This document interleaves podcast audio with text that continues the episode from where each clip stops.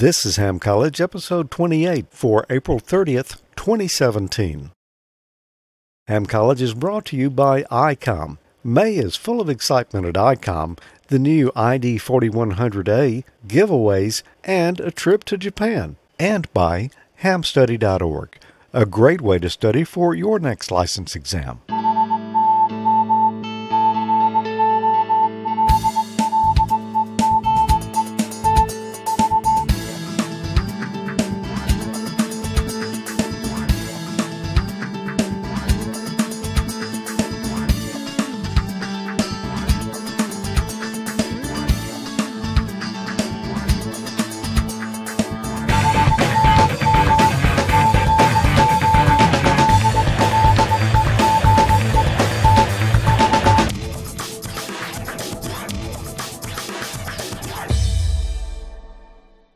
Good evening. Welcome to another exciting episode of Ham College.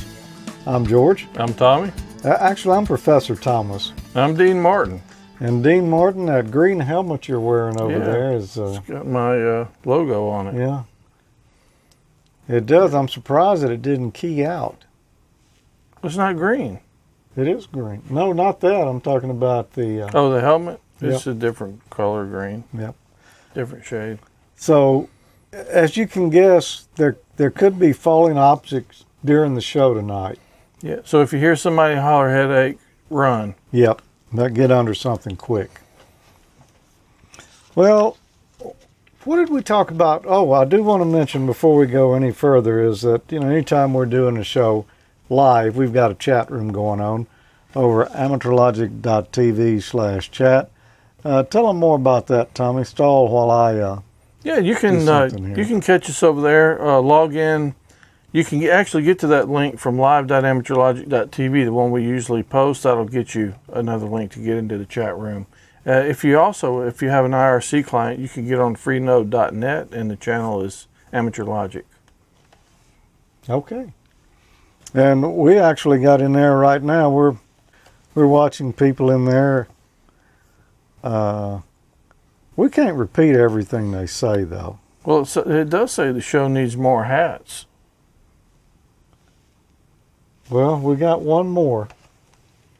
Yep. But we're going to give that one to somebody in a little bit here. Yep, so somebody will be able to participate next month in the hat. Well, last month we talked about safety. It looks like we may be going to talk some more about that. It could be. There's a good chance we could. If we're geared up for it. Well, why don't we get on into the questions? Well, hold on just a minute here.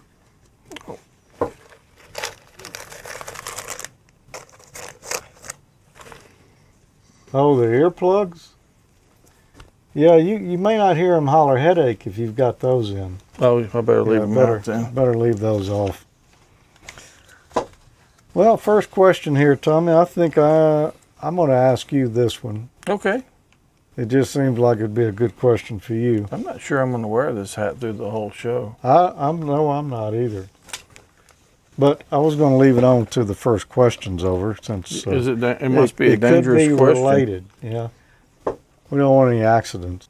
What is a good precaution to observe before climbing an antenna tower? A, make sure that you wear a grounded wrist strap.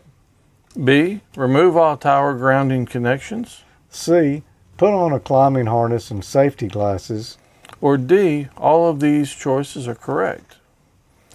Okay, so A, make sure you wear a grounded wrist strap. You're going to actually be on the tower, mm-hmm. So I don't think you're really going to be worried about wearing a grounded wrist strap in circumstances. Either. Remove all tower grounding connections. That doesn't sound like a good idea either. Put on a climbing harness and safety glasses? I'm thinking that's where my money's going on this one. And D is not going to be it because I already said I don't think A or B are it. So my answer is C, Charlie. So you're saying it's C. I'm saying it's C. It's my final answer. That's what they're guessing over in the chat. Put on a climbing harness and safety glasses. So you've got your safety glasses here. Well, those aren't really safety glasses. Well, let's see what I've got in my hat here. You going to pull a rabbit out? Could. I could pull a pair of safety glasses out. Oh, I just so happen to keep them in there. All right, let's see what we've got. You look like Bono now. Yeah. This is actually my stuff I wear at work sometimes, my regular job. Put on a climbing harness and safety glasses. All right, we nailed that one, brother. Okay. And obviously, the order that the questions are going to come up here tonight don't match what I've got here on my cheat sheet. So. Oh, so no cheating for you. No cheating for me, because I thought we were going to be talking about these hard hats we're wearing. Did you? I did. I mean, I swear. Oh. Well, we should talk about them. We could. It's a nice hat you've got. Yeah. Well, let's move on to the next one here. We'll eventually get to the hard hats. Under what circumstances is it safe to climb a tower without a helper or observer? A, when no electrical work is being performed. B, when no mechanical work is being performed. C, when the work being done is not more than 20 feet above the ground. Or D, never. I think that one's easy enough to figure out right there, Tommy. I'm going to say it's never safe to climb when you don't have a helper or an observer, because you could have an accident or something on the tower and there would be nobody to call for help. Oh, yeah, absolutely. I would agree with that. And that's what everyone else is saying here. So let's see. Never. Okay.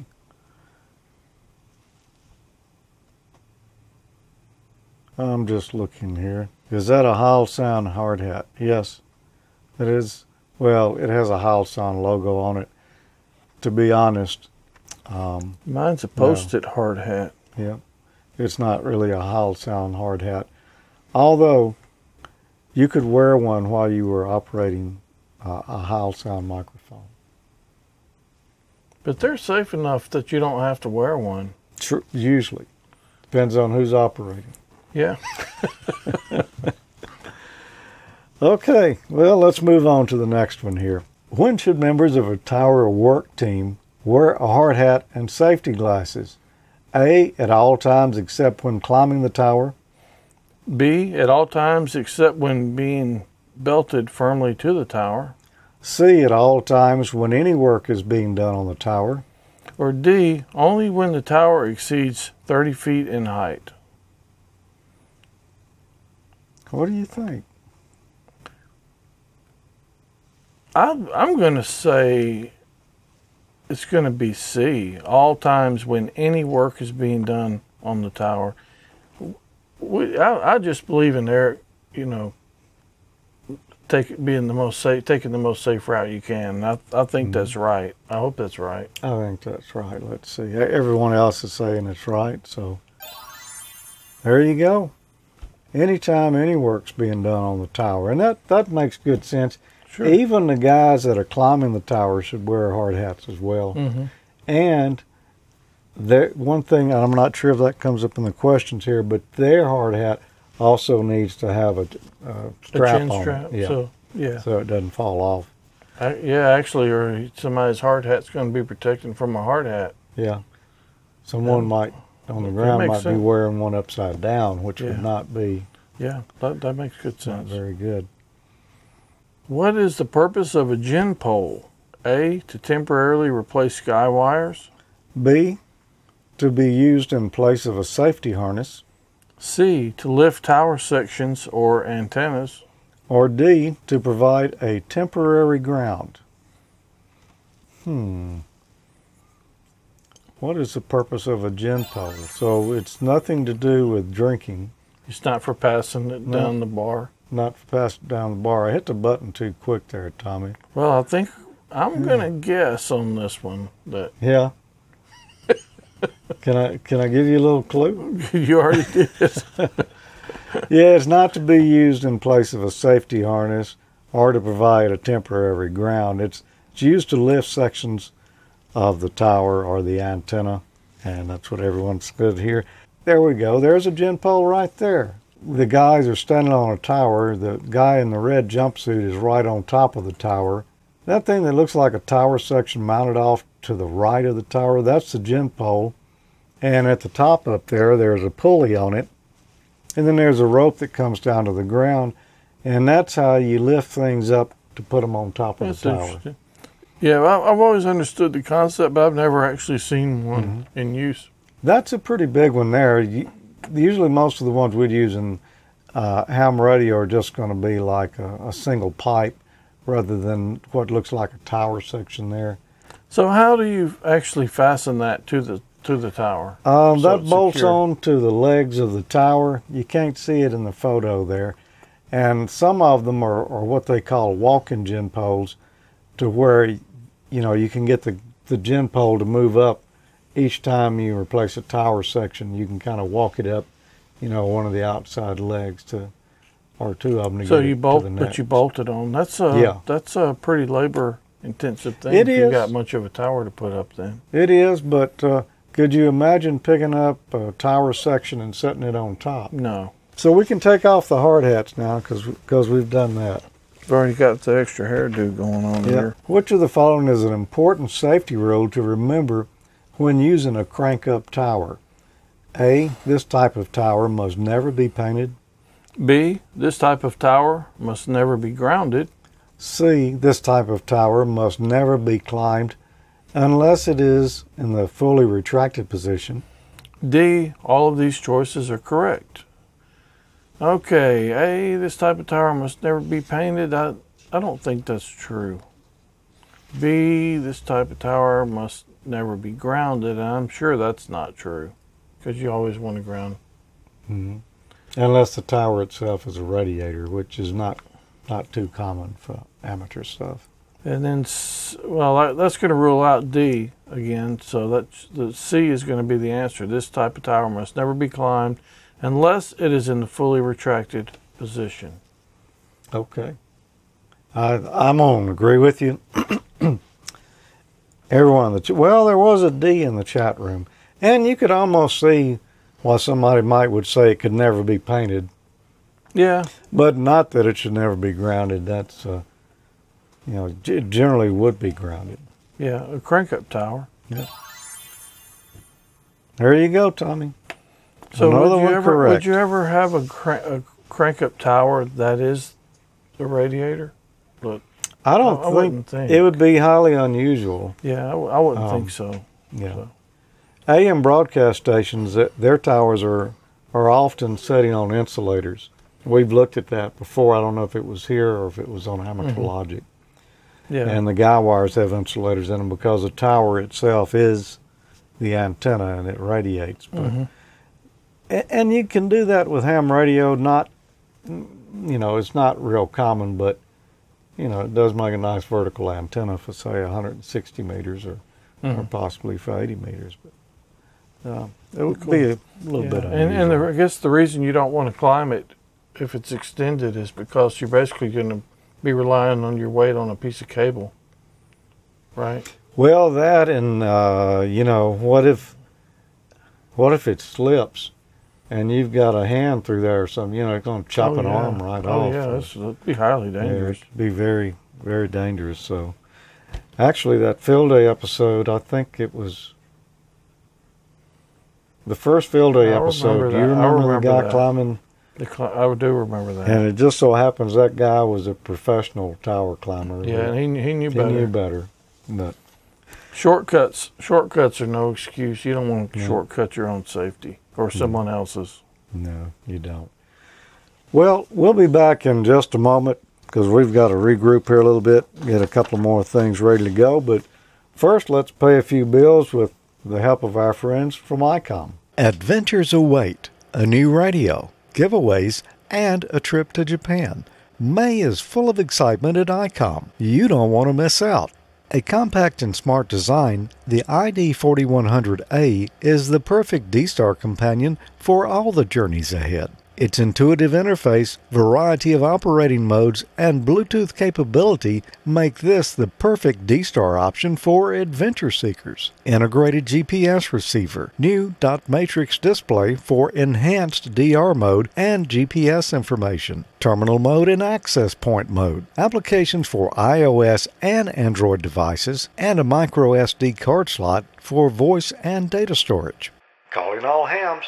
Enter the ICOM America Hams to Japan sweepstakes today for a chance to win an ICOM radio or even an unforgettable experience to attend the 2017 Tokyo Ham Fair. Make sure you come back and enter each week to be eligible for each radio drawing. You don't want to miss out on this sweepstakes. Visit ICOMAmerica.com/amateur for more information on ICOM radios. Speaking of ICOM, look what just showed up. It's another hat. It's timely. Yeah. Oh, hat number 2. Okay.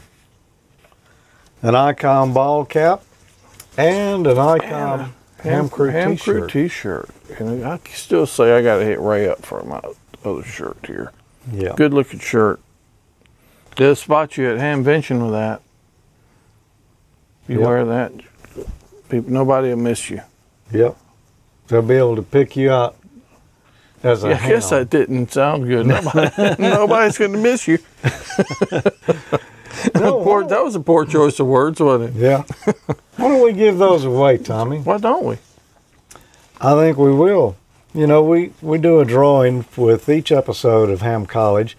We'll do a drawing for just that exact hat and that exact T-shirt, but they will send you new ones. You notice this one doesn't have a sticky note over the front of it. No, it doesn't. Well, the way that you win is you send us an email to hamcollege@amateurlogic.tv, and we'll do a random drawing. You don't have to be a ham. You don't have to have a call sign. You don't have to answer a question. All you got to do is send us an email and say... All you got to have is an address to receive it. That's it. They didn't, and the winner didn't even put an address on here. But that doesn't matter because the folks at ICOM will be contacting him to get his address. And our winner for this month is Thomas KN4BZT. And he said, I would like to enter the drawing and to thank you guys for helping me pass the tech and general exams in one sitting. Awesome. Congratulations, Thomas. They'll be getting you out a hat and a T-shirt, along with some other goodies right away from ICOM. And the rest of you, why don't you enter? Just send us an email, hamcollege@amateurlogic.tv. We'll throw your name in the hat. We don't save the entries. We don't do any bulk emailing or anything. Nobody's going to get your email address. It's solely used just for this. The shirt and the cap giveaway here. And each time we draw it, we delete them all. We don't keep records or anything. Actually, even ICOM only gets the one winner. So join in. Send us an email. Got nothing to lose. Yep. And you got everything to gain. Mm-hmm. Every hat and shirt we've got here. We do. So, cool. Okay, Tommy, I guess it's... I don't know who's going to ask who this question. I think I asked you the last one. Okay, maybe. Then I'll do it. Okay. What you got? What is considered to be a proper grounding method for a tower? A, a single 4-foot ground rod driven into the ground no more than 12 inches from the base. B, a ferrite core RF choke connected between the tower and ground. C, separate 8-foot long ground rods for each tower leg bonded to the tower and each other. Or D, a connection between the tower base and a cold water pipe. Well, I know the answer, the correct answer here. Well, I know the one, I see the one that makes the most sense. Now, you know, a lot of people might think that a cold water pipe would do it because, you know, we've always heard to hook the ground on a radio to a cold water pipe. I mean, if you hadn't got anything else, you can do that, but that's not really not sufficient ideal ground. And then you could be introducing lightning into your house through the plumbing system. Not to mention, most of them don't even have metal pipes anymore anyway. True. A, a single 4-foot ground rod driven into the ground no more than 12 inches from the base of the tower. 4-foot ground rod's not really long enough. That's pretty shallow. That is pretty shallow. B, a ferrite core RF choke connected between the tower and ground. No, that's just a ferrite bead. That it's not going to really help you at all. So the one that sounds kind of over the top is actually correct. It's C, separate 8-foot long ground rods for each tower leg bonded to the tower and to each other. And that's what everybody's saying over there in the chat room. If you think about that, that's a lot of ground. That is. But you got a lot of surface there. Yeah. There you go. Here, give me my ceremonial. There you go. You got it, man. Okay. You earned that one. Yep. And we just protected ourselves from lightning a little bit in the process. That's always a good day. Yeah. Not that you can be 100% protected when it comes to lightning, but... No, but you need to do your due diligence. Yep. You'll be better off for it. And I need to rush out there after the show tonight and put 2 more ground rods in out to the... Oops. out to my little tower out there. Okay, well, let me ask you one, Tommy. Which of the following is true concerning grounding conductors used for lightning protection? A, only non-insulated wire must be used. B, wires must be carefully routed with precise right-angle bends. C, sharp bends must be avoided. D, common grounds must be avoided. Which of the following is true concerning grounding conductors used for lightning protection? Only non-insulated. Wires must be carefully routed with precise. Okay. Non-insulated wire is not required. B, wires must be carefully routed with precise right angle bends. You don't want the right angle bends in there. You want the direct route. Mm-hmm. C, sharp bends must be avoided. I think that's going to be the one. D, common grounds must be avoided. No. C is going to be the answer. Sharp bends must be avoided. You don't really want a sharp bend in it. Because for some not a good idea. Lightning doesn't like to go around that. But let's see if we're right. There you go. Just eked by on that one. Just barely. But you got it. Let's just take a look at some materials we might use for grounding here. A real common one there is that bare copper on the bottom. Yeah, this is used a lot for your house electrical wiring. Yeah, and you'll see it used on towers. But you don't want it like that. Too. No, you don't want to do that to it. Lightning doesn't like to go around those sharp corners as much. You can also use insulated wire. It doesn't have to be non-insulated. This is some stranded. I can't even read what gauge that is there. That's probably... it looks like 8 or 10. 6. It looks like 10. That's bigger than 10, I think.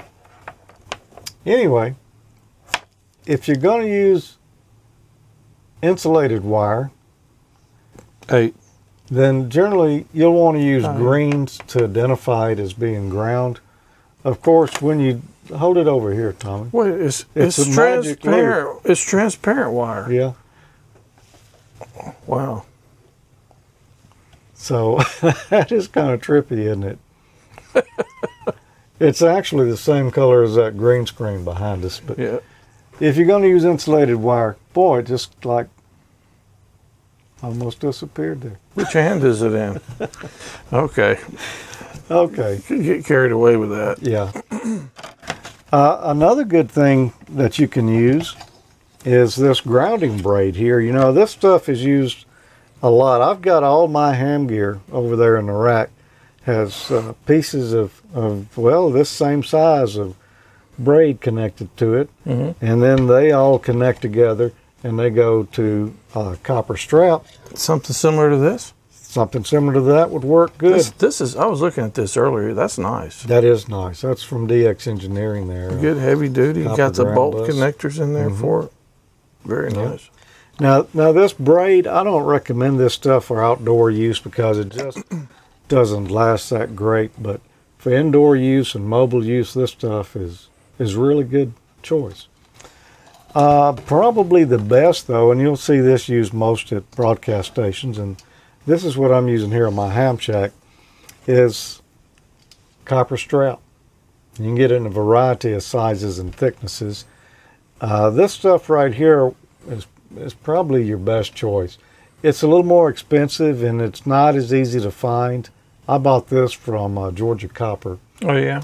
And it's good stuff. That's, like I say, it's kind of like a standard in the broadcast industry. We use this. I see that stuff looks like you might be wise to use a pair of gloves when you're using that stuff, too. Yeah, you could cut yourself pretty easy with this stuff here. It is good stuff and some of the best. And the reason is because when we're talking about electricity and RF signals, first,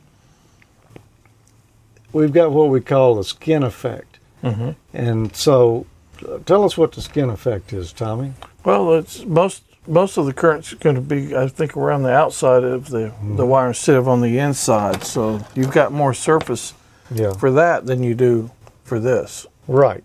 It's more surface area. And since, we're flowing on the outside edge, there's more outside edge here. That's what I said. Yeah. Same thing with that copper braid there. It works pretty good for that too because, it's a lot more outside edge. What size is this braid? Somebody was asking. That is 1/2 inch. Cool.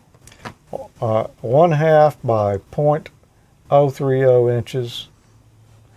And I bought this spool here. It had 60 feet on it. This is actually some from work that I happen to have out in the truck, and I just brought it in so we could look at it here.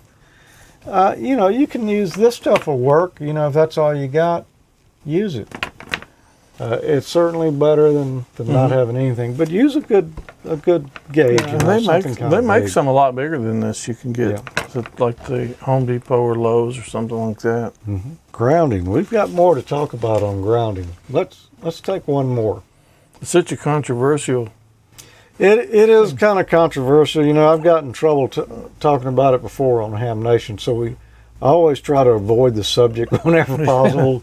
But sooner or later, we got to talk about it. It's time. It's time. Oh, another thing that was misleading here on one of these answers, Tommy, it said you should common grounds must be avoided. That is absolutely incorrect.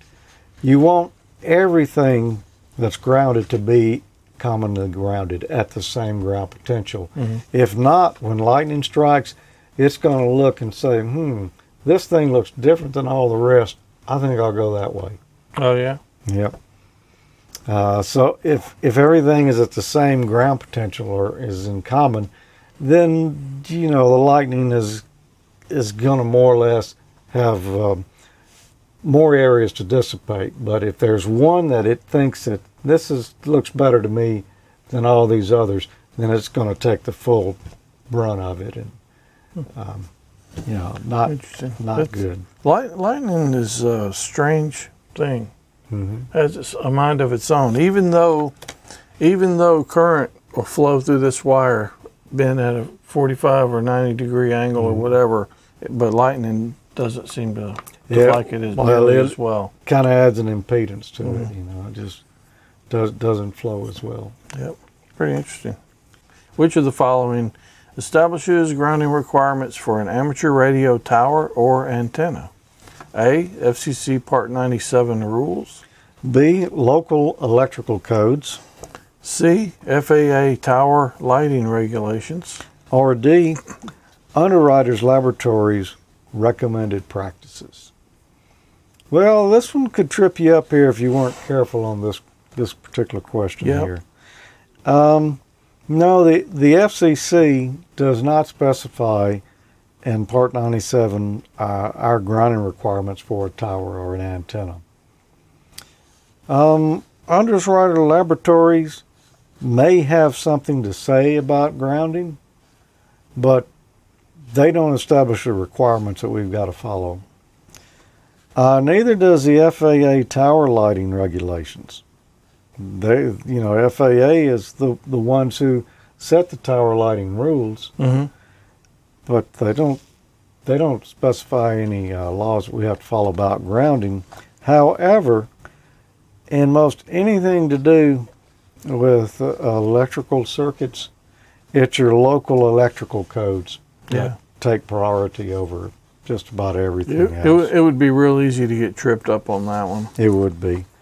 But we didn't really trip up anybody in the chat room there. So they all said it was B, local electrical codes. I think we're all right on that. Cool. There we go. Way to go, chat room. Way to go. Okay, Tommy, with that, I think it's time I've got to load up another set of questions here. Okay. And what do I need to do, sing the theme song? You can sing the theme song, or we can get a message from another great place to study for your amateur radio exam. I'd say, well, let's do that. And maybe even we'll have a little entertainment mixed in with that. Entertainment's good. Mm-hmm. Are you new to the ham world or an existing amateur operator who wants to take your license to the next level? Study for your radio license exam at hamstudy.org. Hamstudy.org is a free online learning tool powered by ICOM. It was created by Richard Bateman, KD7BBC, Michael Stufflebeam, KV9G, and Rich Porter, KK6GKE, and it uses a modern web design to enhance the experience of studying for your technician, general, and amateur extra exams. Since 2013, hamstudy.org has helped new and existing hams to familiarize himself with the question pools, use stats-based flashcards to focus on material they need to learn, and take practice exams to gauge progress. Visit hamstudy.org on your desktop computer or mobile device. Register for a free account at hamstudy.org to access personalized study history and other site features. Prepare for an exam in an intuitive and comprehensive manner. Check out hamstudy.org, powered by ICOM, for free learning tools. Good luck on your next exam. There's a Frisbee disc for different reasons, for individual, team, and disc golf competitions. There's a Frisbee disc for different seasons, for windy flights, and a glowing disc for warm summer nights. There's a Frisbee disc for a new friend and an old friend. And there's a great new thing, a Frisbee brand flying ring. Season or reason, pick your Frisbee disc or ring and pick up on the fun and freedom. Frisbee brand products, made only by Wham-O. Mr. Titchener? I'm concerned about my Ethel. Instead of a nice young man, all she's interested in is one of your cars. Hard to believe, Mama. 198 cubes, 3.4-inch bore, 4 main bearings. It ought to be easy on gas. Mr. Titchener, may I give it my own little test now? Give it the works, Ethel. The duster's big enough to take it. I like the torsion bar suspension with the lateral control arms. And the body, reinforced by steel girders, welded into a single unit. No wonder it's so popular. And the size, small enough for tight little spaces. Mr. Titchener, what kind of a young man would be attracted to this Plymouth dustpan? The duster, Mama? Why, an engineer would love it. An engineer I got. What I need now is a son-in-law.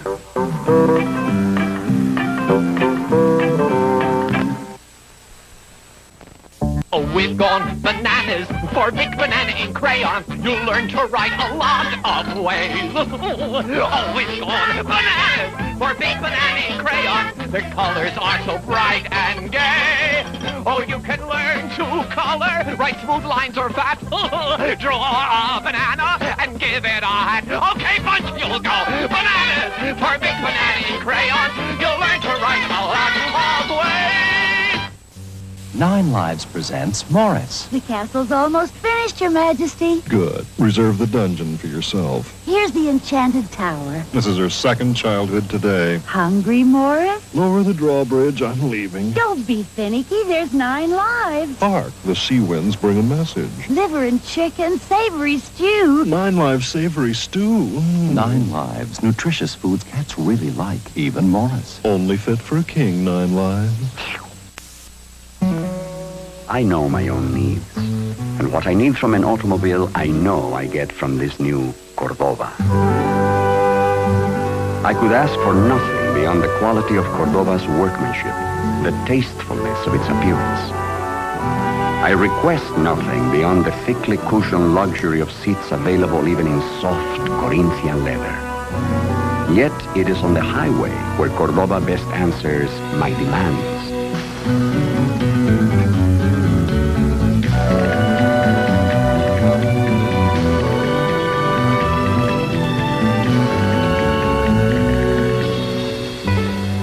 I have much more in this small Chrysler than great comfort at a most pleasant price.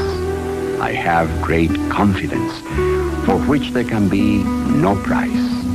In Cordoba, I have what I need. This Corinthian leather feels really good. Boy, it does, doesn't it? It hits the spot. It's right out of a Cordoba. Yeah. Actually, these are right out of... Office Depot in Las Vegas, Nevada. Yeah. I remember when we bought these things. Yep. You can't just find Corinthian leather chairs anywhere. No. We went thousands of miles to get these chairs. We did. And spent hundreds of dollars to have them shipped back. Yeah, for $49 chairs. For $49 chairs. We threw away I don't know how many of these over the years. Everybody that works at GES in Las Vegas has probably got a set of these chairs at home. Yeah. Tommy and I used to exhibit at the National Association of Broadcasters conventions every year in Vegas. And we bought a lot of chairs to go on the booze. And well, it's cheaper to buy them out there than to ship them out and then ship them back. So we'd buy them and then just ship them one way. Yeah. Or rent them, Yep. So we've left a lot of money in Vegas. I've actually got 2 of these at home too, but they're those blue ones, the fabric on them. Yeah, I've still got 2 of them. We use at home sometimes. Yeah. They're not Corinthian leather though. No, they're not. But it's more like Naugahyde. That's probably what this is. I don't know if this is real leather or not. I'm pretty sure it's not for $49. No. All right. Okay, next one here. I'm going to ask you this one. Okay. Which of the following is good practice when installing ground wires on a tower for lightning protection? A, put a loop in the ground connection to prevent water damage to the ground system. B, make sure that all bends in the ground wires are clean, right-angle bends. C, ensure that connections are short and direct. D, all of these choices are correct. And I can tell you now, they're not all correct. Put a loop in the ground connection to prevent water damage. That's going to be incorrect. Mm-mm. You don't want a right-angle bend or a loop. No, you just want, let's go on through the rest of it. Make sure that all bends in the ground wires are clean, right-angle bends. You don't, again, like you said, you don't want any right-angle bends. Mm-hmm. Ensure that all connections are short and direct, and that's going to be the answer, C, Charlie. Yeah. So you want to get the shortest, straightest path to ground that you can get. You don't want to worry about making loops, bends, routing it around in a real pretty manner, just... Straight as you can get. Straight as you can get it. Everyone agrees with you. You got that one right, Tommy. Okay, next one here. And these are, a lot of these are really common sense if you think about it. But they do have some answers that would try to trip you up. Yeah, they do. What factors affect the RF exposure of people near an amateur station antenna? A, frequency and power level of the RF field. B, distance from the antenna to a person. C, radiation pattern of the antenna. Or D, all of these choices are correct. Well, let's see. What factors affect the RF exposure of people near an amateur station antenna? Yeah, we've got a few different answers in the chat. Power level of the RF field. Yeah, you would think that frequency and power would have something to do with it. Mm-hmm. B, distance from the antenna to a person. That's got something to do with it. And C, the radiation pattern of the antenna. Yeah, if all the radiation was going this way, but you were standing over there, it wouldn't be this strong. Yeah, if there's a big knoll and you were standing in it, you may be... Yep. So yeah, I'm gonna say all of these choices are correct. What are they? E, yeah. We don't have an E, so most everybody said it was a D though, and it is. All of those choices are correct. Those are all things to take into consideration when you are evaluating your RF exposure. Yep. Okay, next question here. Why do exposure limits vary with frequency? A lower frequency RF fields have more energy than high frequency fields. B, lower frequency RF fields do not penetrate the human body. C, higher frequency RF fields are transient in nature. D, the human body absorbs more RF energy at some frequencies than at others. And this one's mine, isn't it? Yeah. Ooh, you noticed sure? How I chose that especially for you. Yeah, thank you. Okay. Lower frequency fields have more energy than others. I don't think that's going to be relevant. Lower frequency RF fields do not penetrate the human body. That's false. I think they will all penetrate some. It's just going to be a different degree. Mm-hmm. Higher frequency fields are transient in nature. Human body, that's going to be D. The human body absorbs more RF energy at some frequencies than at others. And, you know, that makes sense. We know it's not the same in all bands. But that one just kind of leaves it open. It doesn't really specify which particular frequencies, but just that some will absorb more than into the body than others. And I'm going to go with you, Tommy. I think it's D. And that's what most everyone's saying over there in the chat room. So, well, I must have done good then. Yep. Made me work for that one. I was a little worried about that one when I first saw it. I thought I was going to put my hat on up, my hard hat back here. Yeah. Me too. Okay, you got one for me? Sure, I just happen to have one right here. Oh, and I'm glad you got this one. Ooh. Which of the following frequencies has the lowest value for maximum permissible exposure limit? A, 3.5 megahertz. B, 50 megahertz. C, 440 megahertz.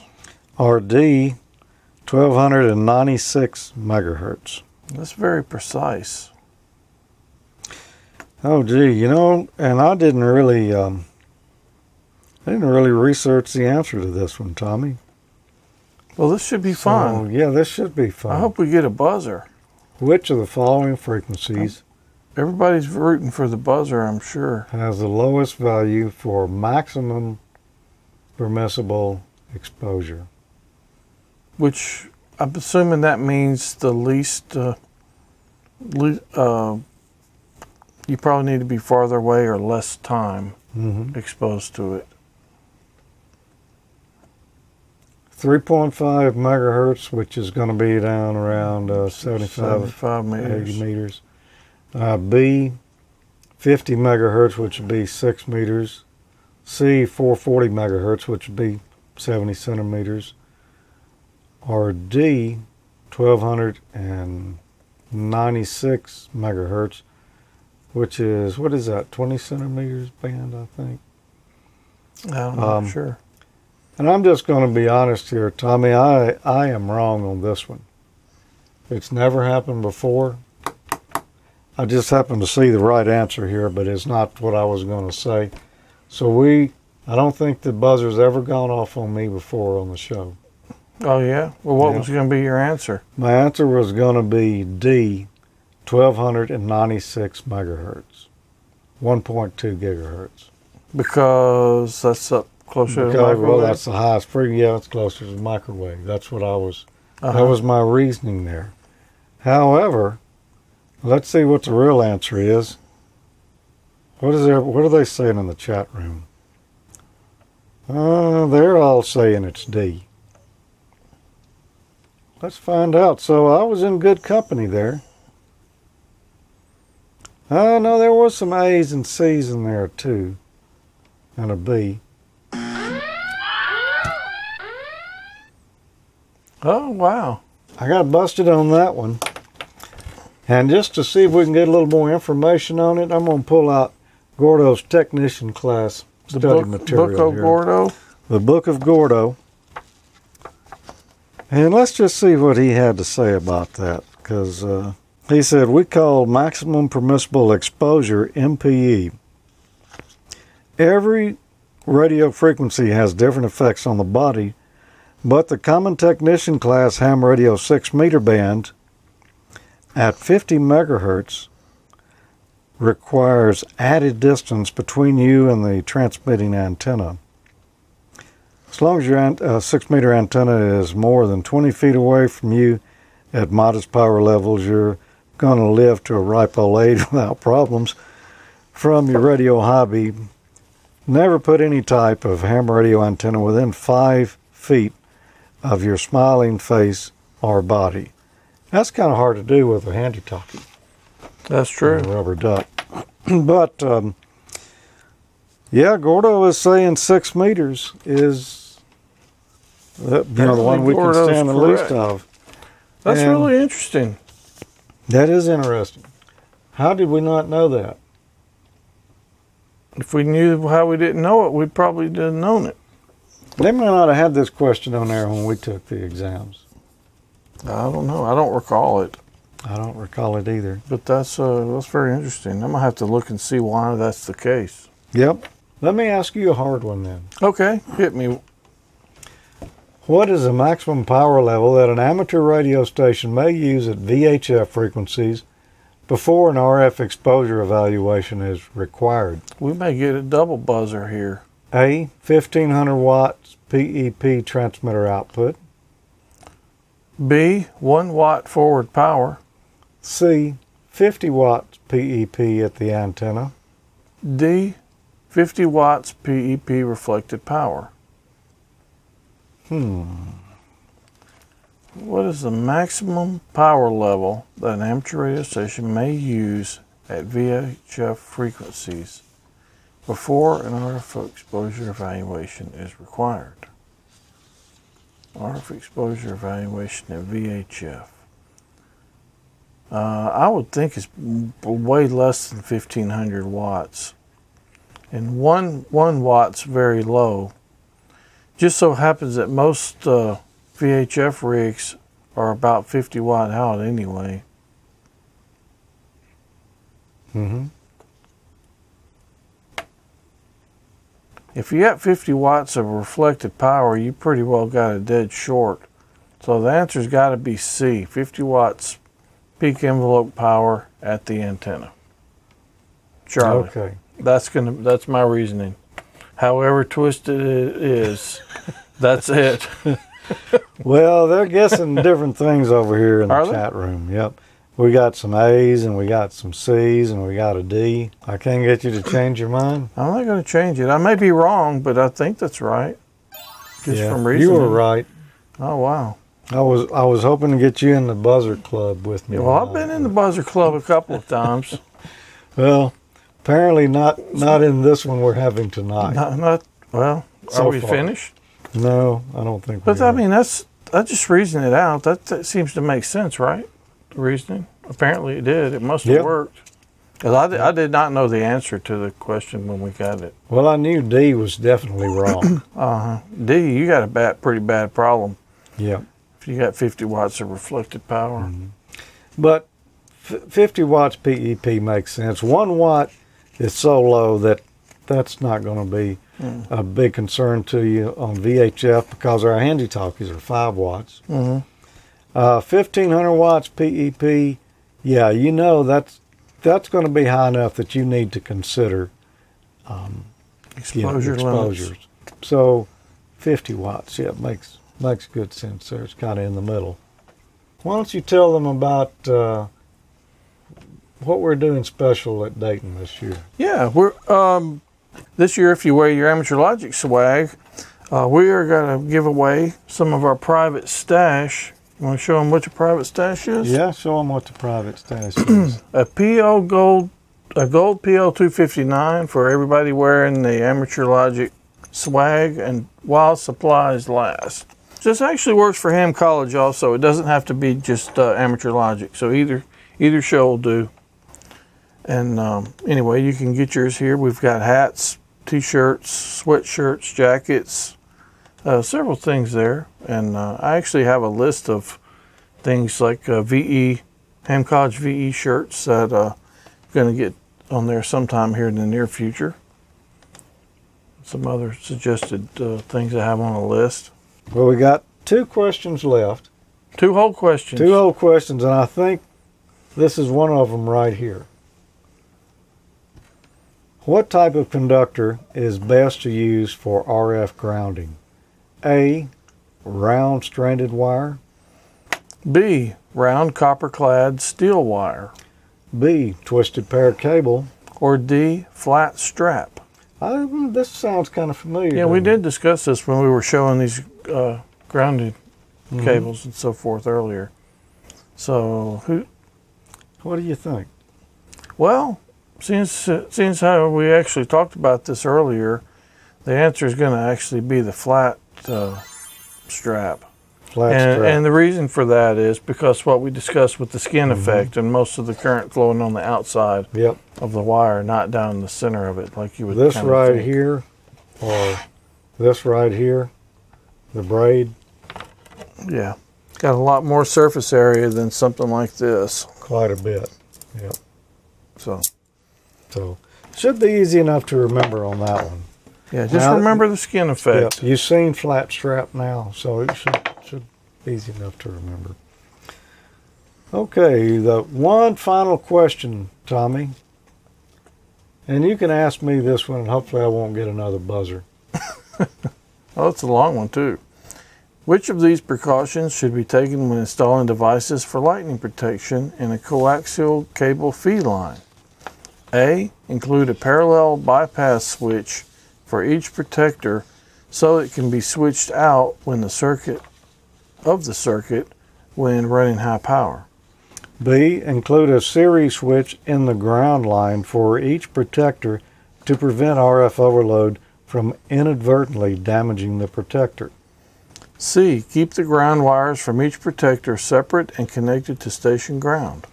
Or D, ground all of the protectors to a common plate, which is in turn connected to an external ground. Well, I think we have kind of talked about this a little bit tonight too, but let me just go over this one again to be sure. Which of these precautions should be taken when installing devices for lightning protection in a coaxial cable feed line? Well, first, what kind of device would you use for protection in a coaxial feed line? Something like this right here. It's the this is a MFJ. What is the number on this one? 270.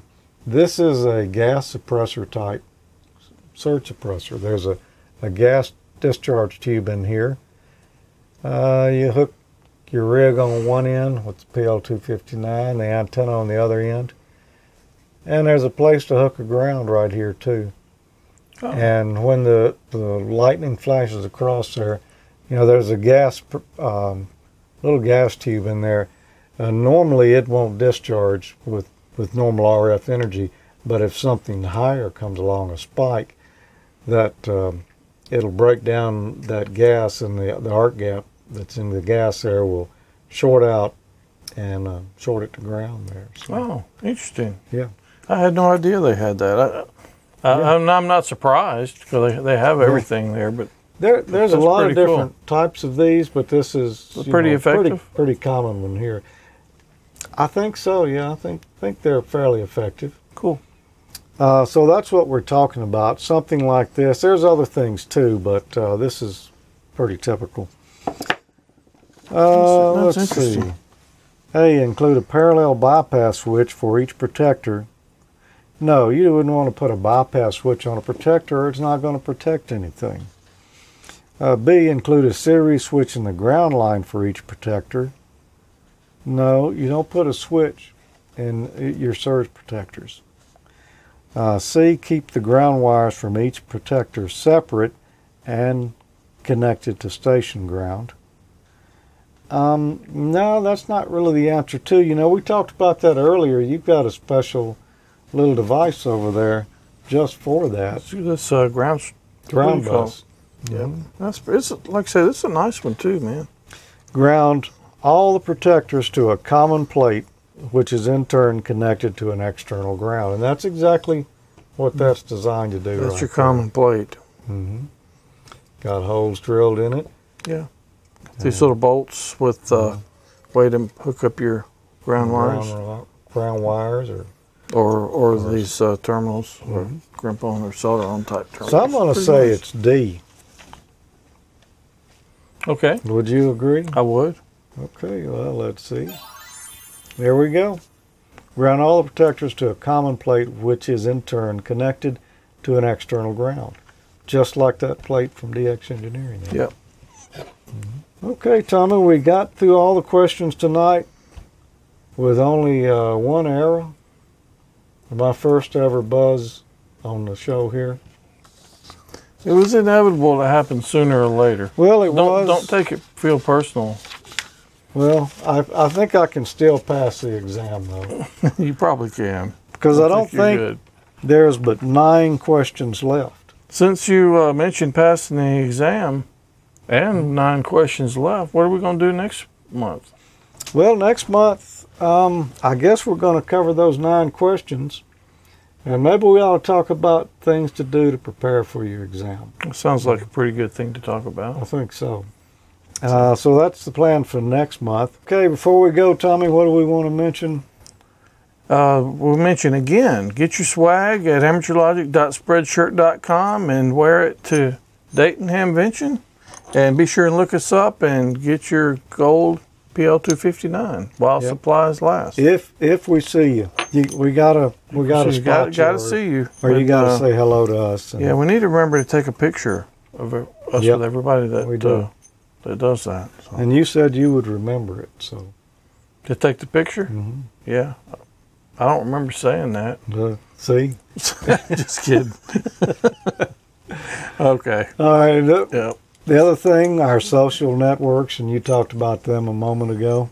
Yeah. We've got the Facebook group, facebook.com/group/amateurlogic.tv. We also have a Ham College group on Facebook. And we've also got an Amateur Logic and Ham College groups on Google+. And we're on Twitter. What are the Twitter accounts? And you can follow us at Ham College or at Amateur Logic. Yep. So you probably want to do that, especially while Dayton's on. Keep an eye on those, because if bandwidth works out, I'm going to post some interesting pictures and videos, I hope, if everything works out. All right. Well, we'll be looking forward to that. Also, don't forget about the show notes that our friend Dan N9LVS does for us. AmateurLogic.tv/wiki. There you'll find the show notes for each episode of Amateur Logic, as well as Ham College. Yep. Yeah, especially thanks to him for taking care of that. Yep. So I guess with that, we might as well say good night, Tommy. And good night, Tommy. Good night, George. Good night, everybody. 7-3, everybody. Have a good week.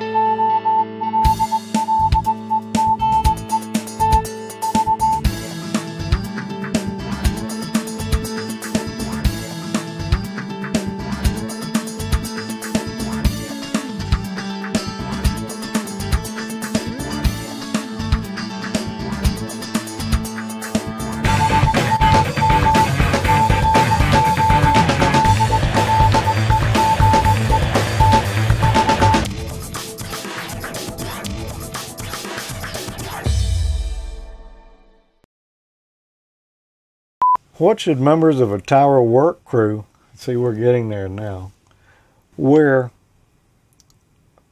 Let me say that again. Yeah.